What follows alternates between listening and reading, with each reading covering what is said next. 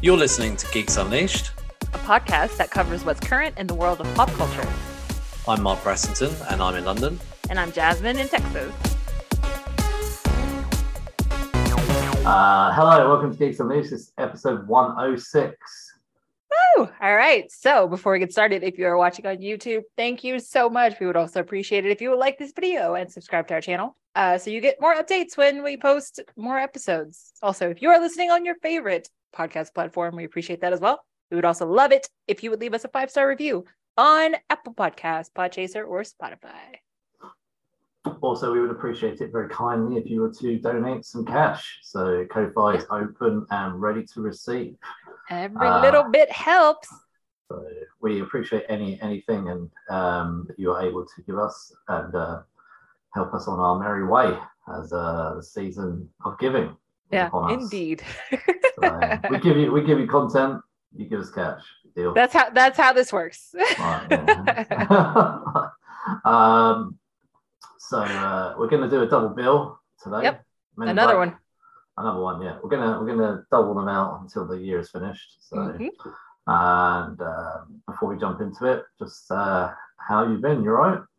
Yeah, I actually did. Uh, my best friend got married last week, so I had a whole bunch of wedding festivities to attend to. So Oh, it's nice to not be working, but uh, it was very busy, but fun. Fun to do wedding stuff. So So you've had Thanksgiving and you've had uh, a wedding. yeah, it's been a really busy two weeks, and I am very glad that everyone has left town and I am back to like my normal routine. It was very difficult to uh, do all of that entertaining so close together, at least for someone who's like an introvert like me. You're not an introvert. I am totally an introvert. I mean, you talk for like an hour on here. Like, Well, yeah, but I'm just talking to you, so it's fine. Oh, oh, we're not worried about the, the listeners. no, because I can't see them. all the watchers. I mean, I can't see them either. So they can see me, but I can't see them. So it's all good. Did you like that little um uh meme thing I sent you? The uh, Happy Treason Day. Oh yeah, I showed that to my dad, and my dad got such a kick out of that on Thanksgiving.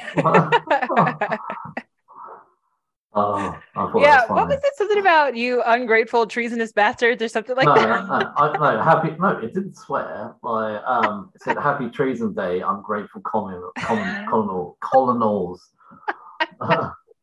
colonials, colonials. sorry. Yeah, Uh, that's what Mark sent me on Thanksgiving. uh, Since uh, yeah. you know, he's he's still bitter about us leaving, leaving them. So we're we're treasonous colonials. You could have been the United States of Britain. We're good. Oh, that's got a much better ring to it. I disagree. United States of Britain. Disagree. Oh yeah, yeah. That, I, I think I think you guys should rethink uh, that that whole Thanksgiving thing. The United States of England. Yeah, yeah. Well, no, Brit, Brit, Britain, Britain, Great Britain, no. Nah. or Great States of America, something like that. Uh, uh, yeah. Anyway, so obviously I, I generally tease Jasmine most Thanksgivings. I send her something similar every year. yeah, pretty much. Yeah. Pretty much. I also am nice and say Happy Thanksgiving too, but I, I do After. Uh, After yeah. you get the jab in, then you're like, oh, okay, okay, happy Thanksgiving. yeah, yeah. Um, anyway, I actually rang you and you rang your dad's, I think. Uh yeah, I think you did. I can't Yeah. remember.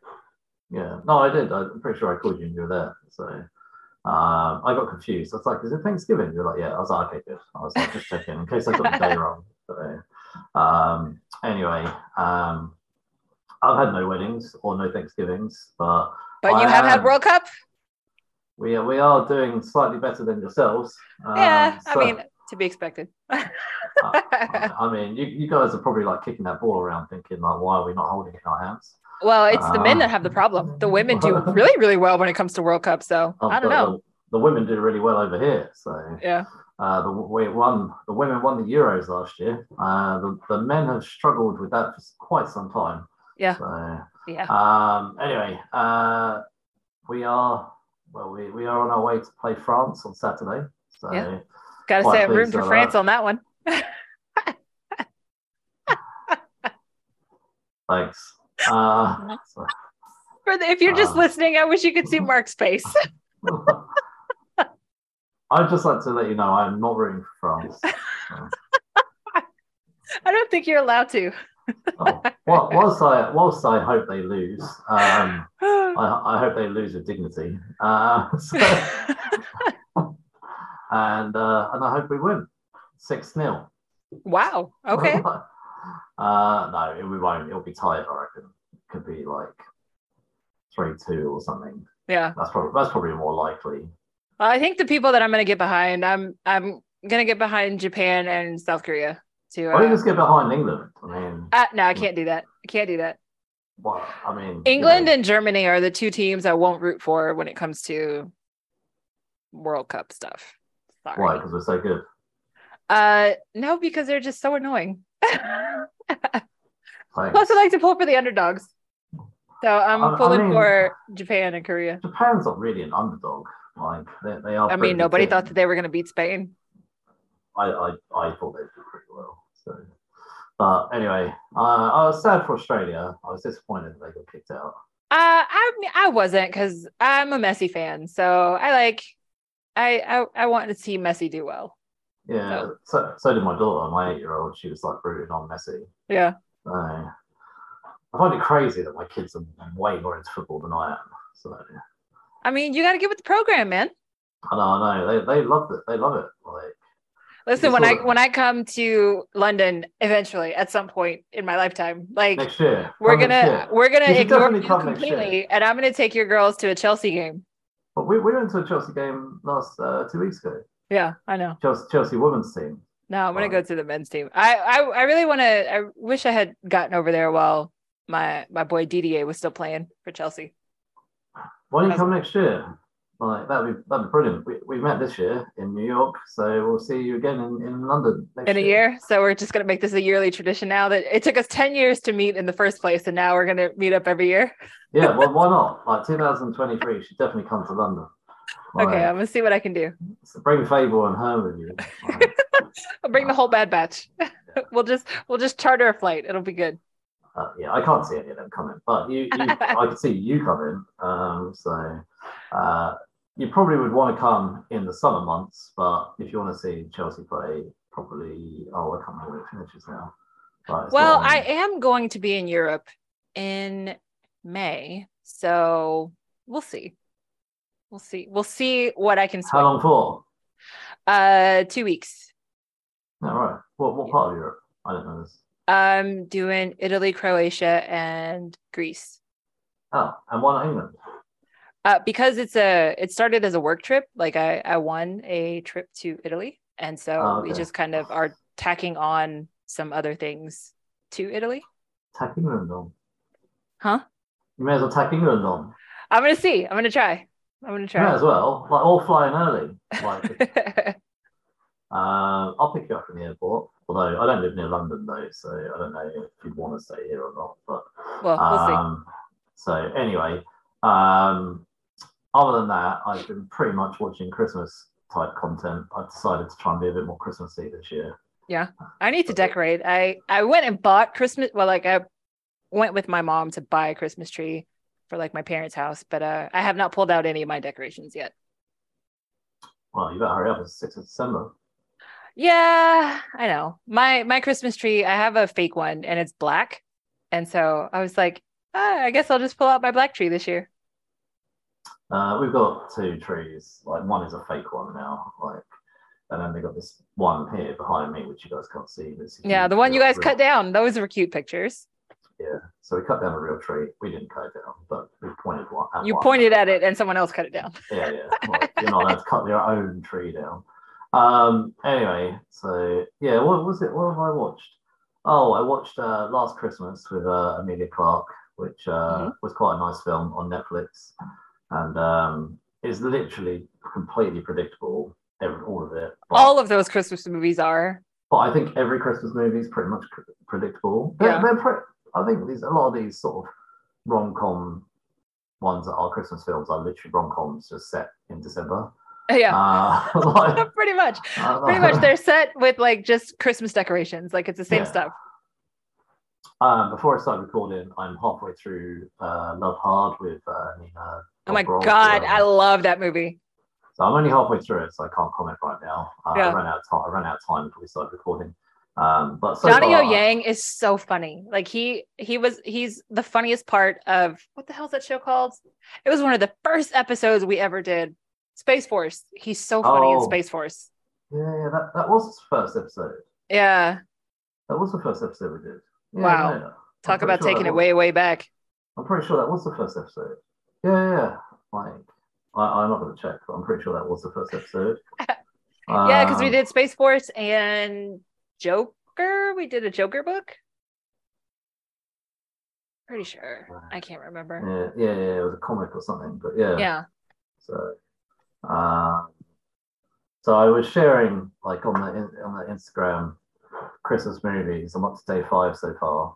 Uh, so number one had to be Die Hard, which Yes. strangely enough, Nina's character in Love Hard loves Die Hard, Yes. um, which I was pretty pleased about. So You know, one of our one of our podcasting buddies, the Brothers in Armchairs, they posted they have this ornament that they put on their Christmas tree, and it is Oh, literally the, the ornament of Bruce Willis in the air ducts, like from Die Hard, and it lights Yeah. up and everything, like the little cigarette lighter. I was like, oh my god, that is so cool. No, do you know what? I went onto Instagram. and You know when something Instagram just jumps? Yeah, like, yeah. I saw I saw it for like a split second before it jumped. And I was like, oh, what was that? Like, Yeah. I'll have to now. Now, thanks. For, I'm glad you saw that. So, so for day one, I posted Die Hard, and I was like, Mhm. I had to follow it up with Lethal Weapon, uh, which is also set at Christmas. Uh, very true. Uh, is a Christmas movie. So, it counts. uh, if Die Hard's a Christmas movie, Lethal Weapon is a Christmas movie. Count it. Uh, and then I watched. Um, so I asked you for a list of films so I could make sure uh, I was uh, not just choosing my own Christmas movies. Um, so Klaus, which I watched for the first time good. a couple of days ago. So my wife said she's seen it like twenty times, and I was Yeah. like, I, I was like, oh, let's put it on. She's like, I've told you about this film for ages. Like, It's so good. Everybody should check that out. If you haven't seen it, it's a Netflix original, I think, and it came out uh, two or three years ago. It's so good. It The so, the animation good. is so cool. do you know what I love about it? Is like it's it's an origin film about Santa Claus, but kind of not done like you think it's going to be an origin film. Like Right. it's kind of like so slowly put together, Yeah, and and, and Santa Claus isn't really the main character.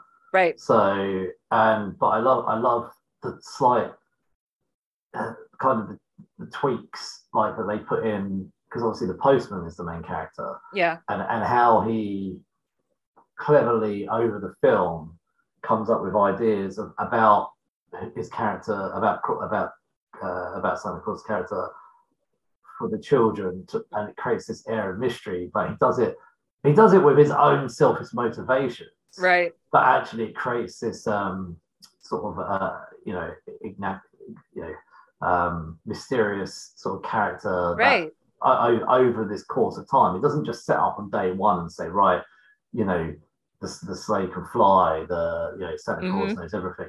I just love how he just slightly, slightly drops it in. Yeah. Like, he's kind of and- a prick at the beginning of the film. And then by the Yeah, end of it, he's like this really cool character.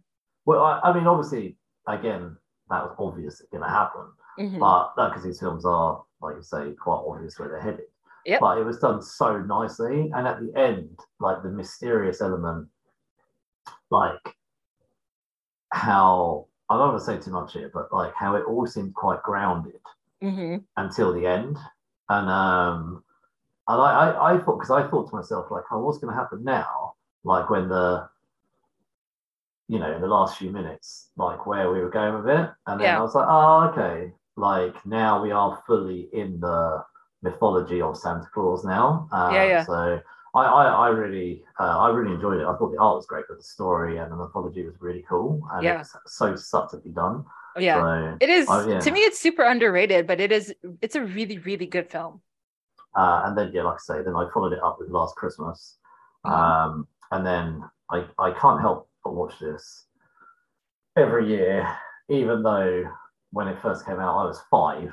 Um, so it is a TV movie. It was never a- an actual proper movie. It's The Christmas Toy by Jim Henson. Doesn't And, have to be a uh, proper movie. The Charlie Brown movie is not a proper movie. It was always a. TV special. Uh, I don't know if I've seen that one or not. I probably have seen it. I know I, pro- I probably have seen it like as a kid, but I just don't remember it. So I'll try. I'll try and watch that. I'll try and watch that in December as well. Uh, I've decided basically I'm going to watch something Christmassy every uh, day, um, even if I don't finish it. Like like I say, I started Love Hard earlier. I'll finish it tomorrow. Yeah. Um, but yeah, the Christmas toy with Rugby the Tiger. Uh, it's ba- ba- basically it's Toy Story. Oh, okay, okay. It's basically Toy Story before Toy Story was created. Yeah, Uh, it's like less than an hour long. It's like a long episode or something. yeah. Uh, and basically, all these toys they come alive whenever the um, humans aren't around. hmm And Rugby the Tiger is basically a selfish prick who uh, thinks that Christmas is all about him because Okay. Christmas because the previous Christmas is all about him. So he thinks that every Christmas should be about him, and he can't fathom the idea that this Christmas the kids will get new toys. So they start an adventure to go to the living room from upstairs, and yeah, no, it's quite uh, you know, it's one of those sort of I guess heartfelt children's films, and obviously uh, the, the children, uh, sorry, the toys go on an adventure of uh, throughout the house, but an adventure in, in terms of uh, their own character development, coming, you know, coming, uh, you know, into their own. Where rugby, like like the Postman, you know, rugby evolves throughout the, the movie. Yeah. So. No, I, I, I love that film. Like, so Kermit the Frog introduces the movie, Okay. um, I I actually had forgotten that as a kid, but it's only so I hadn't seen this film until hadn't re-seen this film until like 10, 15 years ago, and I hadn't seen it like since I was a kid until about 15 years ago, and I've completely forgotten that Kermit was in it. So um, before we started, actually, I was reading about it, and actually, when they were re-releasing it, there was some licensing issues with Disney, and they had to cut the Kermit bit out.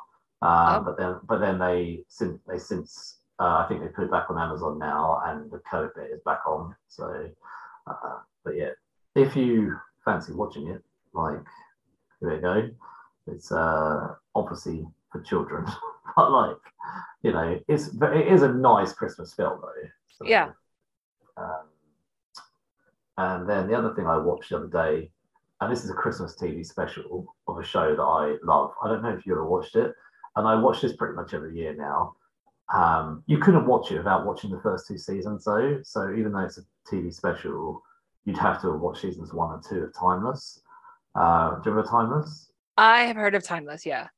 So Timeless got cancelled after two seasons, but the fans really rallied around it because it got cancelled on the cliffhanger, and um, it, they brought it back for at Christmas for a two-hour Christmas special, Okay. uh, and it was basically again it was basically they just made it set at Christmas. Yeah, so, yeah. Uh, so when season two ends, to because it's a time travel show, when season two ends, um, one of the main cast has been killed off. All of a sudden, the time machine from the future comes, and two of the main characters walk out of the time machine, like real, like like they'd almost come out of some sort of war, and um, and the season, uh, the Christmas special picks up where that left off, and they're basically telling them what they've got to do to save the other guy, and they're like, "Look, we'll leave you with our time machine. Um, we'll take yours." And as they're going to get into theirs, they turn around. They're like, "Merry Christmas, by the way." and I, I was like, if if they hadn't have been cancelled, they never would have said that. Like, but like, but, but they just threw in some little Christmas tweaks throughout, Yeah, throughout, yeah, the, throughout of course. thing. Like, and um, I remember the show ends with like the two of the main characters underneath some mistletoe. So I thought it was quite. A, it was a nice thing to do for the fans, bringing it back yeah. as a Christmas special. So Have you watched the Guardians of the Galaxy Christmas special? I have, yeah. Have you? No, I have not. Not yet.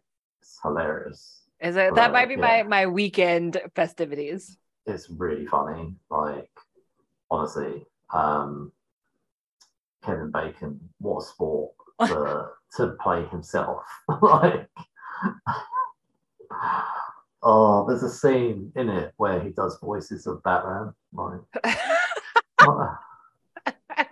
so, yeah, there's a Batman reference basically, which I think is great considering James, where James Gunn is now. Like, that is too funny.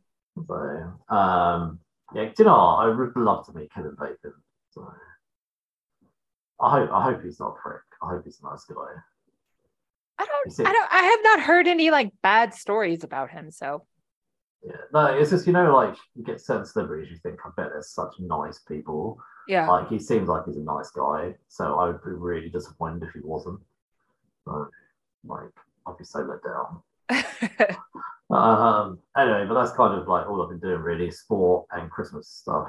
So, I've kind of not really watched much TV. so- Yeah, me neither. I haven't had time. So this is like last night was the first day where I didn't have to actually see anyone.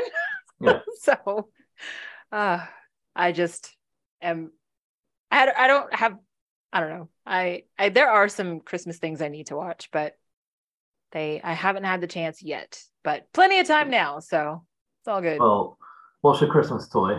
Um, from 1986, and um, the Guardians of the Galaxy. yeah, I'm probably gonna check out Guardians of the Galaxy. One soon. thing I would say is it's quite funny with Groot how they clearly dropped the CGI and just put man in a costume. So Did they really? that's what it looked like to me. Yeah. So they clearly just didn't want to spend any money like Yeah. on him. Like, he's not really in it. Groot's not really in it. So I think the the, the passing moments of Groot clearly are just a man in a tree costume. Was that intentional? I wonder. Well, I imagine that they probably didn't care because, like, it's a TV special, not an actual movie. So Oh, maybe. So what is it? Only like an hour long? 50 minutes or something. Oh, okay. It's it's really quick, honestly. Like, I, I'd watch it again because I was a bit like, oh, it's over. So, Yeah. Okay. Um, you kind of almost don't get distracted, like, because 'Cause it's too short? yeah, it's too short. Yeah, it's probably not even 50 minutes. It's probably like 45 minutes in titles. So, Okay. Um, but yeah, give it a go. So, anyway, uh, is there anything you want to add, or should we uh, jump into it? Nope. That was our Christmas catch up. Okay. It's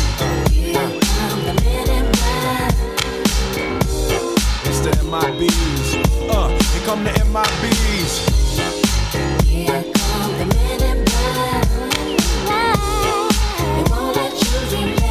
Nah, nah, nah. Men in Black 1997 came out, uh, sorry, based on Men in Black by Lowell, Lowell Cunningham. From what I remember actually about Men in Black, it was owned by Malibu Comics and uh, I haven't looked this up, but I remember it was owned by Malibu Comics and Marvel actually bought Malibu Comics. So Mm, yeah, because Um, at the beginning of the film, which I don't remember when I first watched this as a kid, but like the beginning of the film, it says based on the the Men in Black from Marvel Comics. yeah, so I, Yeah. I think I think they I, I would be pretty sure that they bought Malibu just so they could get this. Mm. Uh, anyways, Smart move. This made a lot of money. and, uh, and they did they didn't do it much with Malibu, so they they Mhm. had bought Malibu, and they I think they made comics with Malibu for like another year, year and a half. And I read some of the Malibu comics at the time, like the All New Exiles and Ultra Force and stuff like that. Yeah. And I remember this coming out around that time. Um, so anyway, uh, it's written by Ed Solomon, directed by Barry Sonnenfeld, and it starred a really, really good cast. Yeah. So Tommy Lee Jones, who is always Tommy Lee Jones, Will Smith, who actually is always Will Smith, uh, Linda Fiorentino, I think, and do you know what? I did not realize this was him until we were doing this. Vincent uh, D'Onofrio and Rip Torn, so as Zed. And this came out in uh, on the second of July, 1997, which is Oh, actually the the summer blockbuster. I, I, it was the year I left school. Left school. Left high Oh, school? Yeah, high school. Yeah, Okay. uh, 16 I was. So Ah. senior school we call it. Oh, okay. I was gonna say 16 though. That's not that's not old enough. No, I went to college afterwards, but like, oh, I left senior school. Anyway, so running time 98 minutes, budget was 90 million US dollars, and it made shy of 600 million US dollars. Yes, it made a crap ton of money. So, Especially done for to them. 97. That was pretty huge. so summary the MIB is a secret organization that monitors and polices the aliens. These polices these aliens and uses neuralizers to erase the memories of anyone who witnesses alien activities.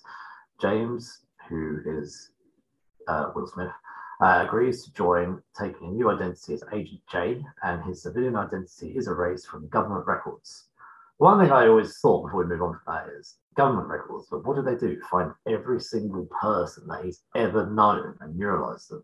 Because I just can't see that. Like, But they Okay. probably only recruit people that have a very small circle anyway. I can't Yeah. imagine that they're gonna recruit a guy that's got seven siblings. Yeah, no, I, I don't know. Like they just didn't. They don't go into it. They don't say like. You know, Yeah. I mean, they just Fred or- implied that he was kind of a loner already. Yeah. So- So, yeah, maybe, maybe, yeah, maybe that was it. So Yeah. Anyway, um, all the way back to 1997, I went and saw this at the cinema, Yep. and this is like Will Smith's peak fame. He stuck his name on anything; it would it would do well. Other than Wild Wild West, literally, you stuck his name on something, and it was like a guaranteed box office smash. Anyway, Pretty much. and and like Tommy Lee Jones is a big name, so just but this was like one of the first times we got to see Tommy Lee Jones do something like funny. uh, he's still himself, but like he has the humor part. Yeah. So um anyway, did you think this movie was cool? I of course I did. Like, of course I did. And Will Smith had a song on the soundtrack. He had the like the main song for the come on, it was it Oh, was what every kid now. wanted. I love that track even now. Oh, yeah. Like, um And the video, like- like that was back in the day when music videos were so cool and they had the aliens like as backup singers in the music video. Come on. This this whole thing was such a production. It was so great. Do you remember um he did a film? I just want to check actually when it came out. It was uh, I think it was called Empire State. Enemy of the State? No, yeah, Enemy of the State. Yeah, yeah. My god, Enemy of the State is so good. Ah, Tony uh oh geez, Tony Scott used to be my favorite director before he died. Like I love pretty much all of Tony Scott's films. So basically, I remember when Enemy of the State came out, they they asked him a question. They said because they said, "Are you going to make a track for this film?" Because they were referring to obviously Men in Black and Wild Wild West. How uh, basically he was kind of like. Um,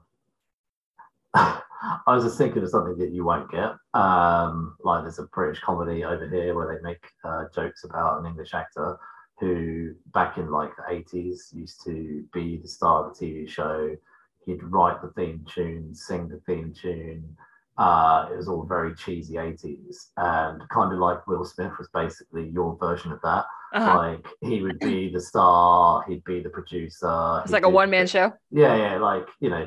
But anyway, I remember them asking him a question when he did Enemy of the State, like, "Would you make a song for this?" And he did say something along the lines of, "I don't remember. I don't, I don't- even need to look it up."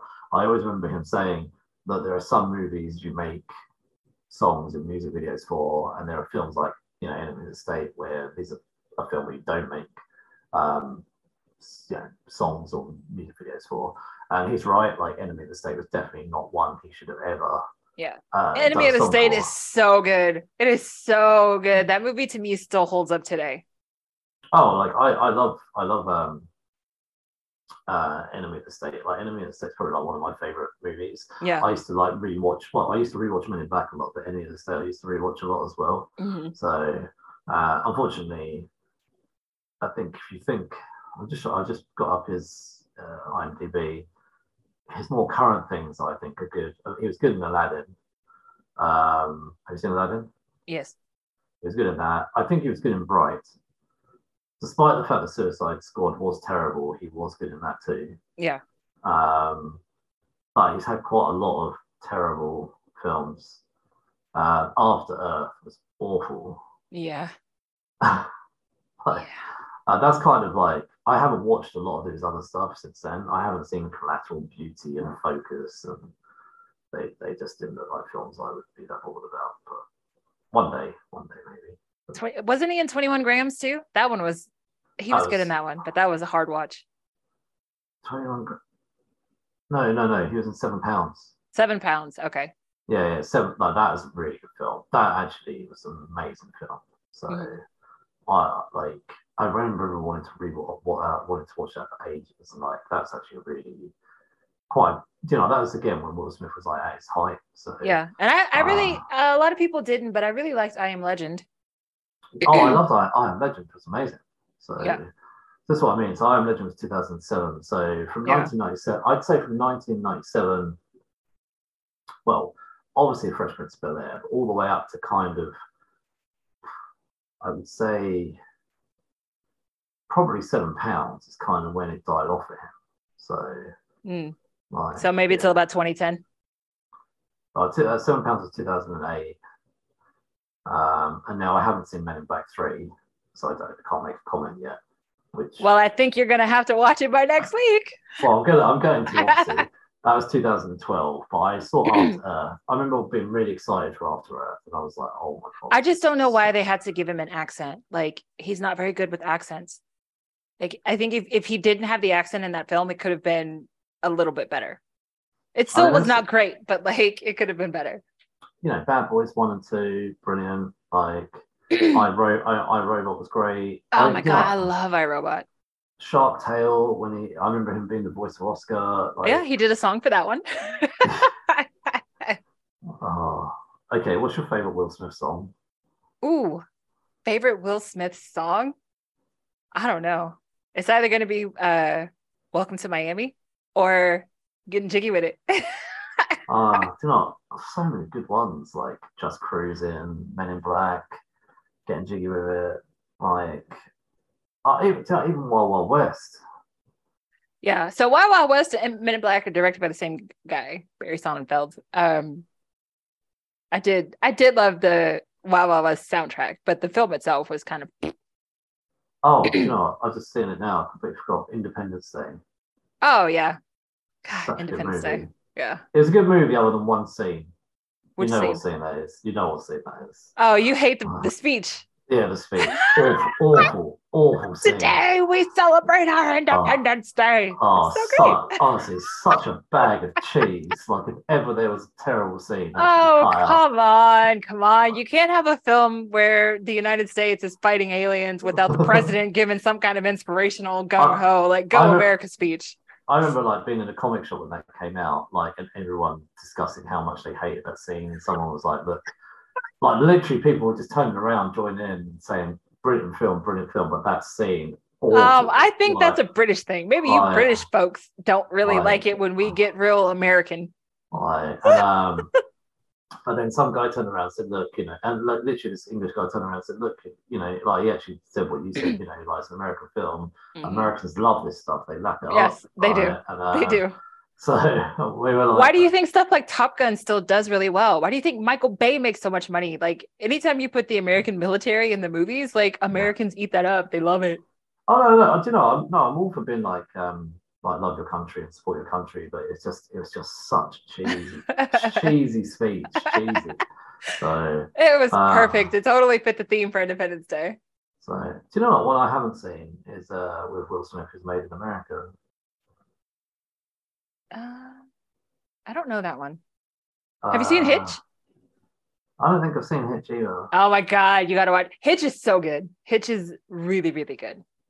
I saw all of Fresh Prince. I know that. Um, yeah, I've not seen Hitch. I've seen uh, Ali. I thought I thought I saw Ali at the cinema. Hitch, Yeah. Hitch is good. Him, him, and Kevin James are really good together. They're I saw really I am, funny. I saw I am Legend at the cinema. That scared the crap out of me. Mhm. um, but yeah, was, anyway, to come back to this movie, which is actually why we're here. This is like the top of Will Smith's game. The, the, you know, this was gonna sell. Like, Yeah. you stuck it. This is back when, you know, certain celebrities would sell Mhm. content before we had streaming platforms and cinemas were the only go-to for new content. And you know, you know, this is back when you had to wait sometimes six to eight months before it came out on DVD or Oh any yeah. kind like you know so the, the gap between the cinema and any kind of physical media release was so huge Yeah. there was bigger numbers at the cinema Yeah. and i remember going to see the cinema uh, to see this actually i went with all my family i still remember going to see it in a cinema in Bognor Regis um, which you don't know but it's near the beach and like we went loads of us like loads of my mum and dad's friends and my Yeah. friends and stuff We were- loaded were on up two carloads of kids and all went because I was still, I think I was still in middle school when this came out. So uh we we it was like the whole neighborhood, my whole neighborhood gang of kids all went and it was so much fun. it's crazy how like certain things like that you remember like you know the certain films you probably just think i remember seeing it but i can't remember where i was but this film yeah it was a big like Yeah. a big thing back then Like I just So- when the first film came out, it it was it was unlike anything we had seen at the time. Like at that point in 1997, like this felt like it was a far more futuristic film like now a lot of the CGI does not hold up very well, but Mm. back then, like this film was a, like a beyond its time, and it was just it was so cool. Everything about this film when it first came out was so cool. So we've touched on like how well how wonderful Will Smith was back at that peak time. You know, obviously, um, how how you know, like we thought this was a cool film, and obviously Mhm. a lot of his content was good. But just I guess what are your summary or your thoughts on the actual the, the plot of the movie? itself? So watching it again, um, it a lot of it is sort of that forced humor that I don't really enjoy anymore. Um, so a lot of the jokes don't quite land now like they did back then. Um, but I really like as far as plot and that kind of thing, like I mean, it's a film about aliens that live among us that have like their own bureaucratic agency that they report to. So like your suspension of belief is already out the window anyway. So everything was like plot wise and what was happening and the characters, the aliens, the villain, like all of that stuff was very much in line with expectations for the film. So I didn't I don't have a problem with any of that even now, but it's just sort of the writing um has not aged well and the dialogue the uh the not dialogue the um the CGI has not aged well. So watching it again, it was like, ah, yeah. I mean, this was super, super cool when I was a teenager, but like, it's not quite as cool anymore, just because we've come so far nowadays. Um, it's still fun to go back and rewatch it, but definitely not as exciting this time around as it was back then. Yeah, I, I, I back then, I think kind of now versus then, when this first came out, I must have rewatched this loads. Mhm. I, I loved going to the cinema to see it, and really excited by it. And when it when it came out on DVD, I could just it would be a film I'd constantly go back to. And Yeah. like, yeah, back then the humor I really loved. Nothing wrong with the humor now. Um, but like you say, I think our humor in films we kind of expect a bit more, and Yeah. I think this humor is very much in line with, I'd say like Ave- Avengers, like Disney. Well, I mean, this is a Marvel movie essentially. Um, that kind of humor, you know, the Mm. the one-liners, the the um, the Joss Whedon style one-liners. Yeah, it feels it feels very much like Joss Whedon, and I think that like, but in the sense of we're pushing these jokes every chance we get versus a let, letting them just kind of like naturally pop up. yeah yeah so Yeah. um but i love the idea that that actually is a clandestine organization and but how like they're so far advanced and, yeah, like, yeah, like they're, they're like they're crazily advanced you know like the tiny little guns that same size of a match matchbox can like blow a hole in a car and how they've got these devices that are racial memory and yeah, that kind of thing. Like they've got all this crazy technology, and I, what I love is just how they get this New York copper um, who is joining, trying to join this agency, and how how he's kind of like the new blood into this sort of old organization, yeah, uh, and they're changing the mold because everybody else that's come in is like some sort of like Navy SEAL or like eh, you know. Um, Yeah. uh, we're looking for the best of the best of the best. So yeah, FBI, FBI or whatever, and then they're just bringing in this New York like detective, detective guy, or whatever. well, he and, chased down a cephalopod on foot. So Yeah, exactly, exactly. Yeah. Yeah, like, but, but they're but they're kind of like shaking up the organization a little bit. They're bringing Yeah. in this new guy, um, and you know, I love the fact that although Tommy Lee Jones does have humor in this film, he kind of represents the old ways. And Yeah. Will Smith is like the new blood and and all this kind of thing. So, I- and then you know, obviously they, I, I love that it's kind of like they do this obviously in the first. You know, I haven't seen number three yet, but it's kind of like the movie each has a, like a case that they kind of have to work, yeah, and and I'm, and I feel like once that case is resolved. Probably a day or two later, they'll be on another case, and there'll Yeah. be another case because Tommy Lee Jones does make a reference about, you know, what, yeah, this is kind of like a normal thing that they do, save the universe. So Yeah. uh, the Men in Black are just saving the universe, basically. So Yeah. yeah, I, I don't know. Like I, I love the style of it, Mhm. and it's very '90s, obviously. And I'm, and I haven't seen the fourth one, so I, wa- I, I kind of in a way like want to see how this compares to later movies. So Yeah. I do think you know, one and two are very close in terms of the styling, Oh yeah. the dialogue, uh, the world building. I, I, I absolutely love. Just even things like um, is it Jeebs, the, the guy who sells the Yes. guns under the counter. Yeah. It's like, but what I love about that whole thing is Will Smith knows him from being a detective. Yeah. Like, as a, as a guy who sort of probably sells, I don't know, counterfeit goods or whatever. Yeah. Stolen But- stuff. Yeah, yeah. And then Kay knows him for selling like Yeah. alien technology. international alien arms Yeah. dealer. Yeah. But, but it's kind of crazy to think that these aliens are living these dual lives that me and you, if we saw them, would just think they're, I don't know, a basketball player or a guy Yeah. who runs a convenience store. But then people like Kay know them because they're actually like aliens and, and Yes.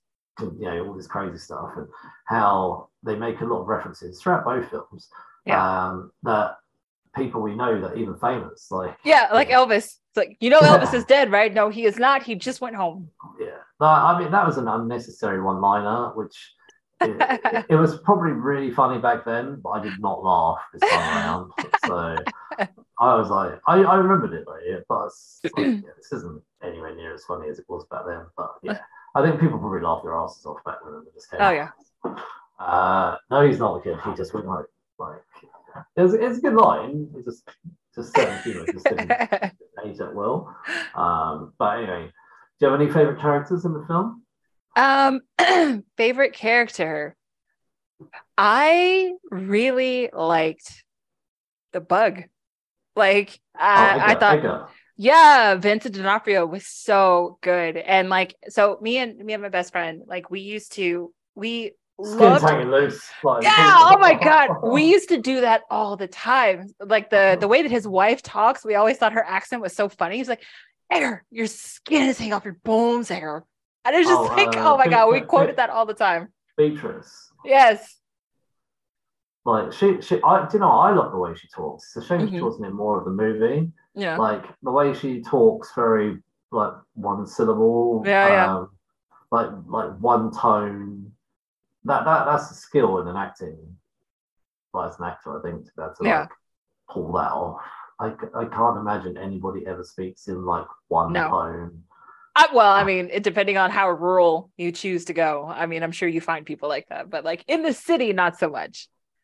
But yeah, I did. I love the bug. I love the the way that D'Onofrio like moves his body once he gets taken over by the bug. Like he just is perpetually uncomfortable, and it just is like he is acting all the way to his fingertips. Like and like he's just putting so much effort and energy into the part and it really pays off because like i don't know i just i just like he's the best character to me in in the film um even after he loses his skin at the very end and it's just like a gigantic cockroach which the, uh, so like i'm i not terrified but like i do not like roaches at all. Like i can't stand roaches. Spiders and worms like i'm fine with that but like roaches i can't deal with.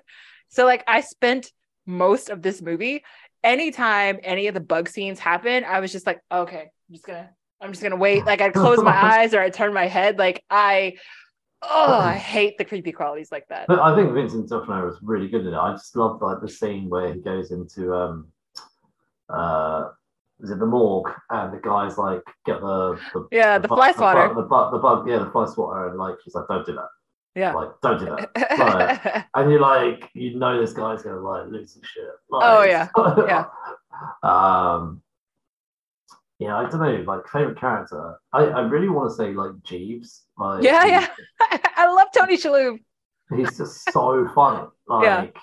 and how I, but that that scene as well is just so good because it's a bit like what I said a minute ago about the two worlds thing. hmm Like when Kay blows his head off, and like Jay instantly turns his gun on Kay. He's like, yeah weapon down, blah blah blah, whatever.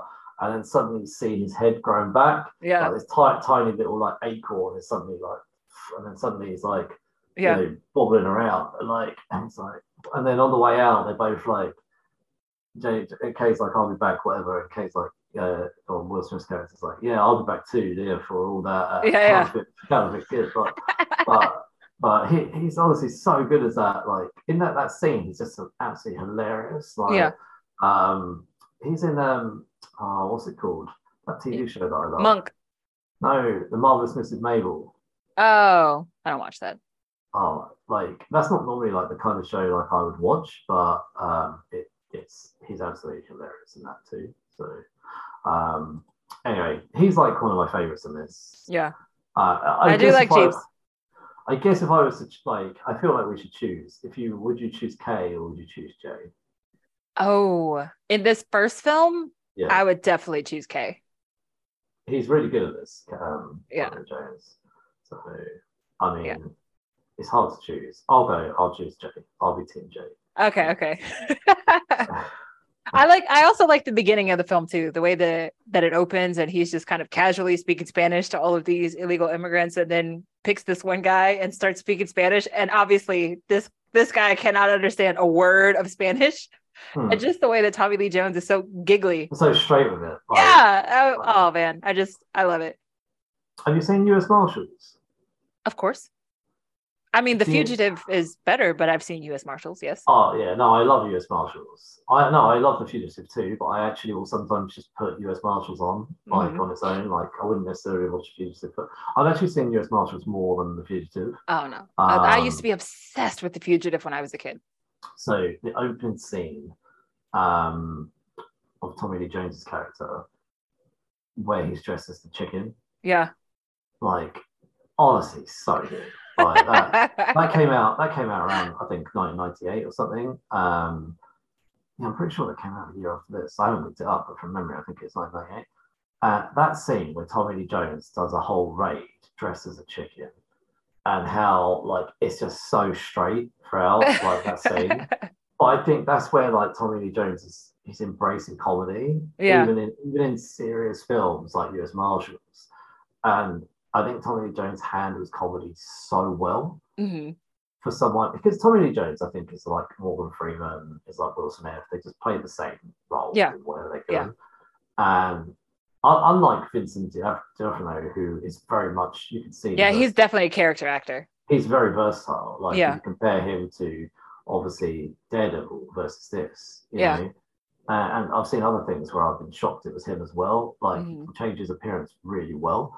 Where I do think Tommy Jones, Will Smith, Morgan Freeman, they're all those kind of just the same Yeah. same characters. Well, But you hire them to be themselves. Like you hire Samuel L. Jackson to be Samuel L. Jackson.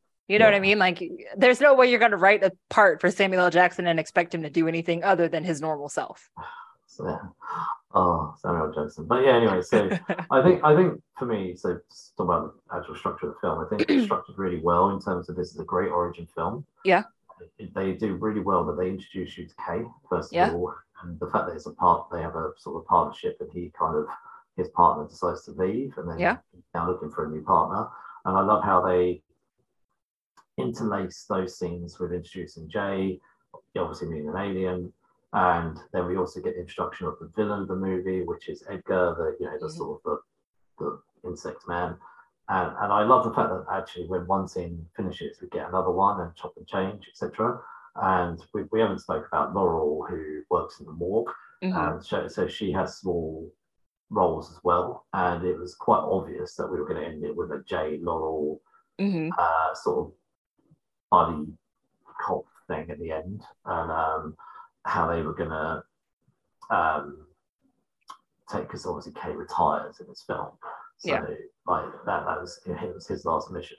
So I'm assuming that the people that made this film thought that this was going to be a one and done. So Yeah. that, they, that it was not going to make the. They probably thought it makes something because you're not going to make it and think, oh, this is going to lose money or not do very well. But they probably didn't think it was going to make the money it made. And like, yeah, oh, and then back in the 90s like that was that was a lot. This movie made 590 million dollars on a 90 million dollar budget, which means it made half a million dollars in profit. So I would imagine Will Smith probably didn't get paid that much. I imagine Tommy Lee Jones would still pay more. So Uh, I don't know. I don't know. maybe the same then. Yeah, because they're they both have top billing. So I would assume that they're both the same. I mean, that's Hmm. that's my guess. Hmm, interesting to know. Let us know in the comments.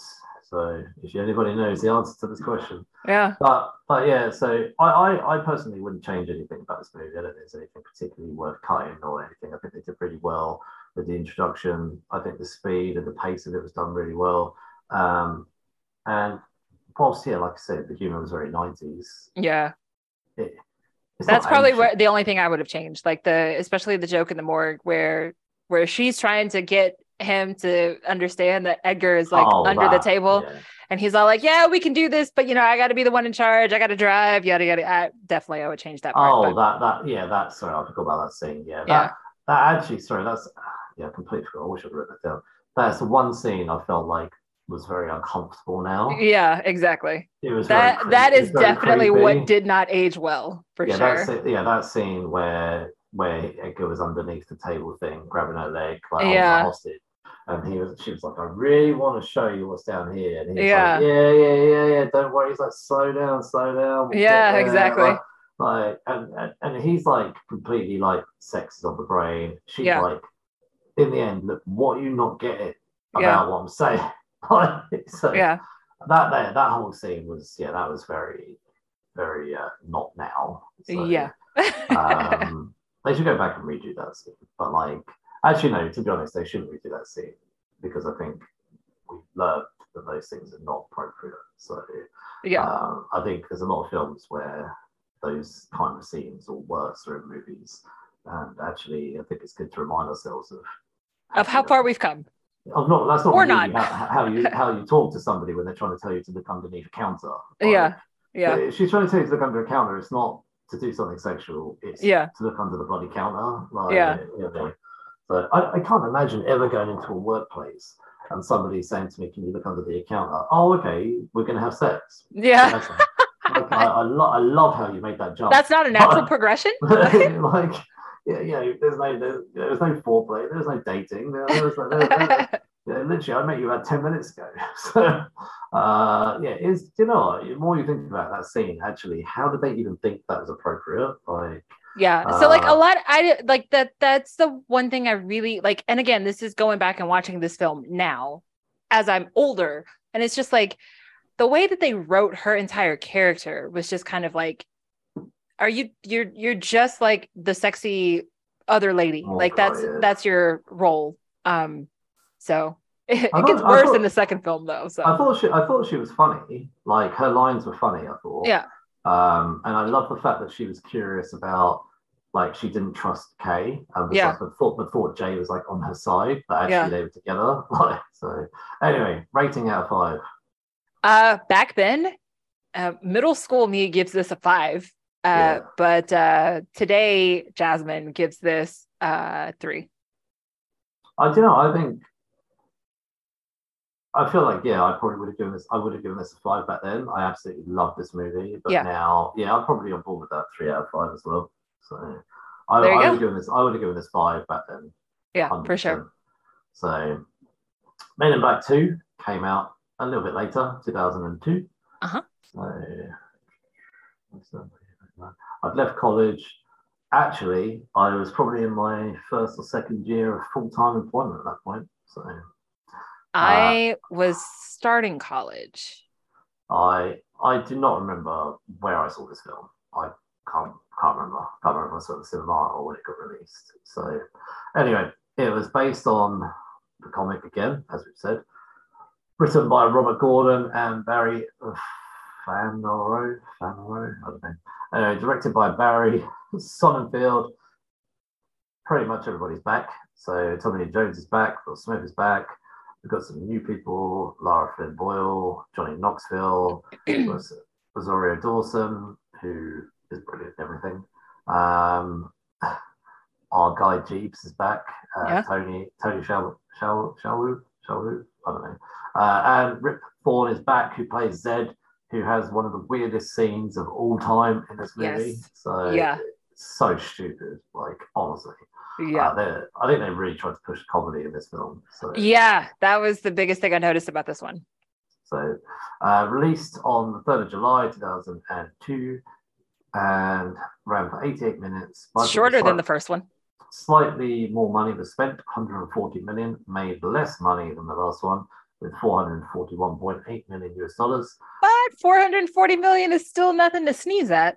Well, that's hence why they got a third one. So, And a fourth. Ah, well, yeah, uh, well, yeah, a third one in in with the cars. So, yeah.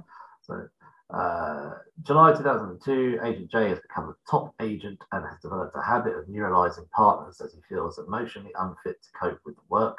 When he is called to investigate the murder of an alien, Ben at his pizzeria, waitress Laura tells him that the murderers are Serleena. yeah a shape-shifting worm-like Kylothian. yeah, there you go. Who has taken the form of Victoria's Secret lingerie model and her two-headed serpents, Scrad and Charlie.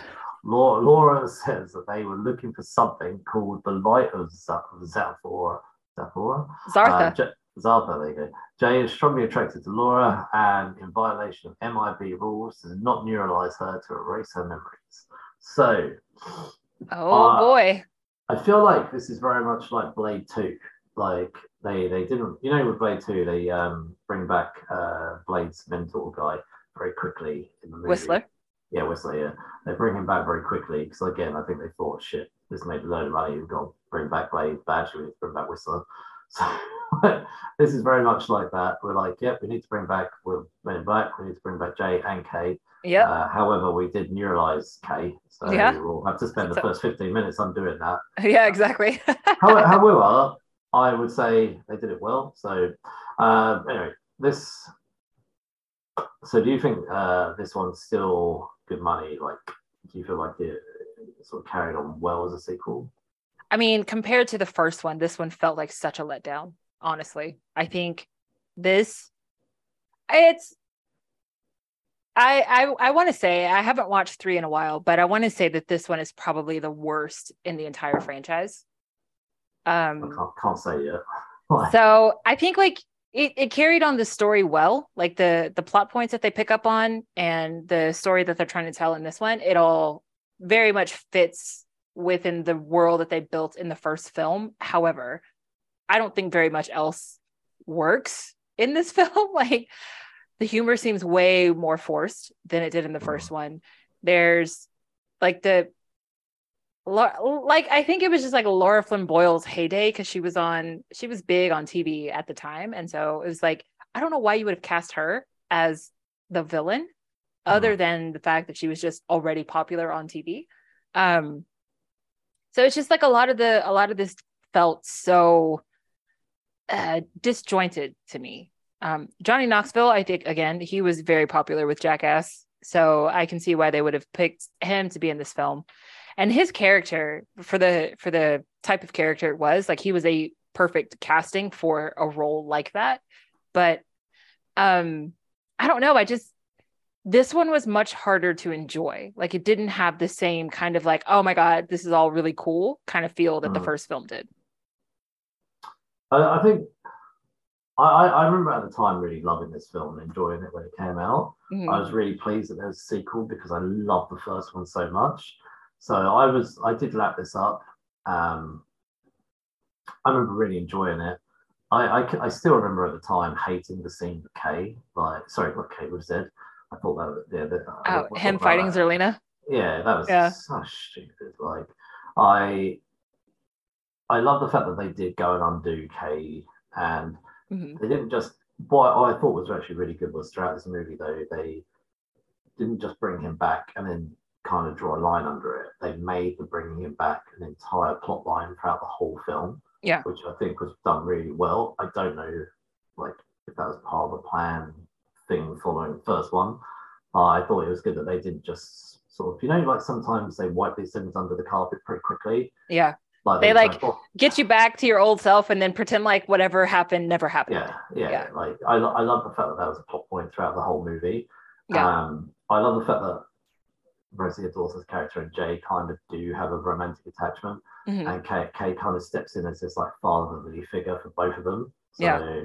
um, but is kay the father I don't know. Like I didn't. That's not something I'd ever thought before. I, it Um, was not something I thought back then, but it was definitely something I thought this time around watching it. I don't know, but I, I, I definitely felt like he took on this fatherly sort of uh, bond with Jay and with Laura. So Mhm. I don't know. I I personally enjoyed the film back then, and I I didn't hate this film. I I felt like it was done very quickly though. Like it felt like it was because it it was just like done over like a day. It was done like very Yeah. like the whole. I kind of don't like it when movies are just you know like over a day or a few hours. I don't know. Well, they kind of- were on a tight time schedule because the uh what are they called? The Arquillians. The Arquillians were like, uh, you got one galactic week, which is an hour. You have an Yeah. hour to figure your shit out, No, or we're gonna no, no. destroy the Earth. No, I know, I know, I know they were given the in the film. I mean, they, I know they were given that real short window, but I kind of, Yeah. kind of like when I think what it is is because with movies that I enjoy, especially franchise movies like this, where you get to see pick up the characters for that brief moment. You know, Yeah. like the Lethal Weapon franchise. Like you've got four of those films, and I feel like when you go and pick up a franchise film like this, and these characters you love, and I do love Jay, and I do love Kay, and then picking these characters up, and you know you've only got them for this movie before a potential next one comes out in Yeah. four years' time. I feel like when you've got a movie that's set over sort of a couple of weeks, you have different scenes, you get to kind of enjoy some more character development. But what I realise about these films is there's very little in the way of character development. These Yeah. are just fun action com- films. Yeah, yeah. And, and I think kind of my, my brain that wants character development is to switch itself off for these type of films. and Yes, most definitely. I, and you're not going to get that. So this No, is no, a, no, no, no, no, no. essentially this is a comedy, fun action film. Yeah, I mean it's it follows the buddy cop formula that works really well. Like Yeah. Lethal Weapon is essentially a buddy cop film. So Men in Black is not too different from that. Yeah. Um, okay. So did you have a favorite character? Favorite character this time around? Um Honestly, I liked Kay again. I think if I had to pick a second favorite character, it would be the worms. The, the four of them. Like I don't I don't know their name. I know they have names, but I just don't know their names. But the worms would be my second favorite characters. I, I Laura was definitely like my favorite. I think Rosario Dawson is brilliant in everything she's in. But I loved sort of how courageous but also cute she was at the same time. Mhm. Like I loved her playing Twister with the worms. Yeah. I, I also love like how she convinces Will Smith's character to not neuralize her, but how Mhm. she empathizes with him, saying that must be very lonely. Yeah. Um, like what you're doing, like you know how you can never have any connections, and because of that that line where she recognizes she's about to be neuralized, and I don't think it was intentional to um, uh, manipulate him. She was just empathizing with him for a split split Yeah. second before she realized she was about to never know because she said like, "Well, we'll never know each other again," and that must be very lonely. And then he's like, puts it away. Mhm. So I love that how she builds that bond with him quite quickly. So I, I think Rosie Dawson is a great actress anyway. Like Yeah. I've always been a fan of I her. love Rosario Dawson. But but like her her her character Laura, I think is brilliant. And that that moment at the end where obviously nothing happens between Will Smith and that character in the film, but they obviously like each other. Yeah. And when she has to save the world, she sort of turns and looks at him and is like, "It's not So fair." unfair. Yeah. Like, and I was like, that's so true. Even if you took away all the sci-fi stuff, sometimes you do in life meet someone mm-hmm. and you like you know it's just not going to happen. Just 'cause of timing is just off. Yeah, yeah, like the timing was just off, and, Yeah. and like, like there's so many times where I don't know, like you, you meet someone and it doesn't happen, and I don't know, like so uh, so many people can relate to that. So Oh yeah. I thought it was just a really good line. Like when I saw that when I saw that a couple of days ago, I was like, oh, that's just so true. so many situations like time is so off and she has a bigger thing to do she has to save the Gotta world save the save the world, save the earth. save the save the world save the cheerleader Yeah. Different different franchise uh anyway um throughout this movie did you have any sort of favorite scenes or uh any any any any sort of um i think the script is pretty much a copy and paste of the last one Yeah. Uh, Yeah. I I think like two two scenes stand out. So when Jay goes to the post office to collect K and everybody else that works at the post office is an alien. That Oh, yeah. was that was a really That's cool it. reveal. And he was just kind of like most of the postal workers in the US are aliens. And it's like when he said that I was like that makes perfect sense. Like, yeah So I I really it, I enjoyed that reveal. And then When Will Smith starts doing that, I can't do it. That. oh, the beatboxing, yeah, with Yeah, Biz like, uh, yeah, Yeah, and then, and then suddenly that, that guy like just turns around and starts do, doing it as well. yeah, And then one by one, you just see them that reveal, and then they Yeah. open the uh, the, The sorter. male- the, sorter, and underneath is a guy with like eight arms. yeah, Who's smoking a cigarette, but like how cool K is that he just takes a cigarette No off smoking. Yeah, no smoking. Like, Yeah. he- but it almost felt like to me before he even got his memory back that he knew. yeah, That's kind of how it felt like to me. So, yeah. Well, I think like they implied that in the first film, like the way that they kind of address deja vu, where it's like, I feel like I know you from somewhere, but like I can't quite put my finger on it. So I think it's it was definitely one of those kinds of I feel like there's something missing, but I can't quite put my finger on what is missing from my life. Um but yeah, I I like I did like the way that they kind of played up on that theme throughout the whole film. Um, and the other scene that I really liked, which is really stupid, it's the scene where they finally go back to MIB headquarters and the worms are too scared to do anything. and so Kay ends up like shooting the robots and like they're in the scene in the elevator. that scene really cracked me up. I would like to. The thing I would definitely have changed about this movie is I would like to have seen more of Frank. I think Frank should have been in a much bigger role in this Mm. movie. Yeah. Uh, and you know, you know how they like had the agent uh, T, the guy who plays the Tick, Yes. um, Patrick Warburton. Mhm. I, I, I could have, even though I thought he was good, I could have done without him and just had like Frank the dog be his partner Yeah. uh, for, until they brought back Kay. So Yeah. the other thing I would like them to have done is address the fact that the um, morgue lady was not in the film. Oh yeah. So I looked that up and it turns out the writers were just like the way that we developed the story, like the role that she would have had would not have been big enough. And I was Yeah. like, yeah, but then you could have written something different. Like why Yeah. why did you have to write it this way? I mean, I guess cuz like this whole thing was eh, sort of like a swan song to bring Kay back. But yeah. I don't know. I was really disappointed that she wasn't in this one because like she was so weird in the first film and like she would have been a perfect fit in this kind of environment, I think.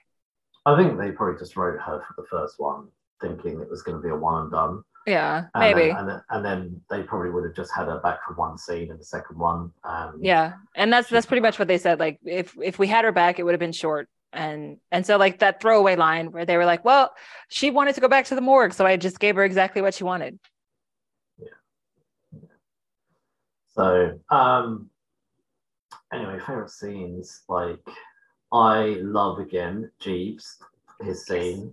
Oh my god, the the one liner that Tommy says when he's like, or no, when um when Jay is like, "How'd you know his head was gonna grow back?" and he's like, "Oh, it He grows goes back." I know, I know, I thought that was good too. That's- It's like, how do you know was going to go back? Yeah, And, uh, but what I love about Jeebs is how he's like, you know, I've had your back since day one.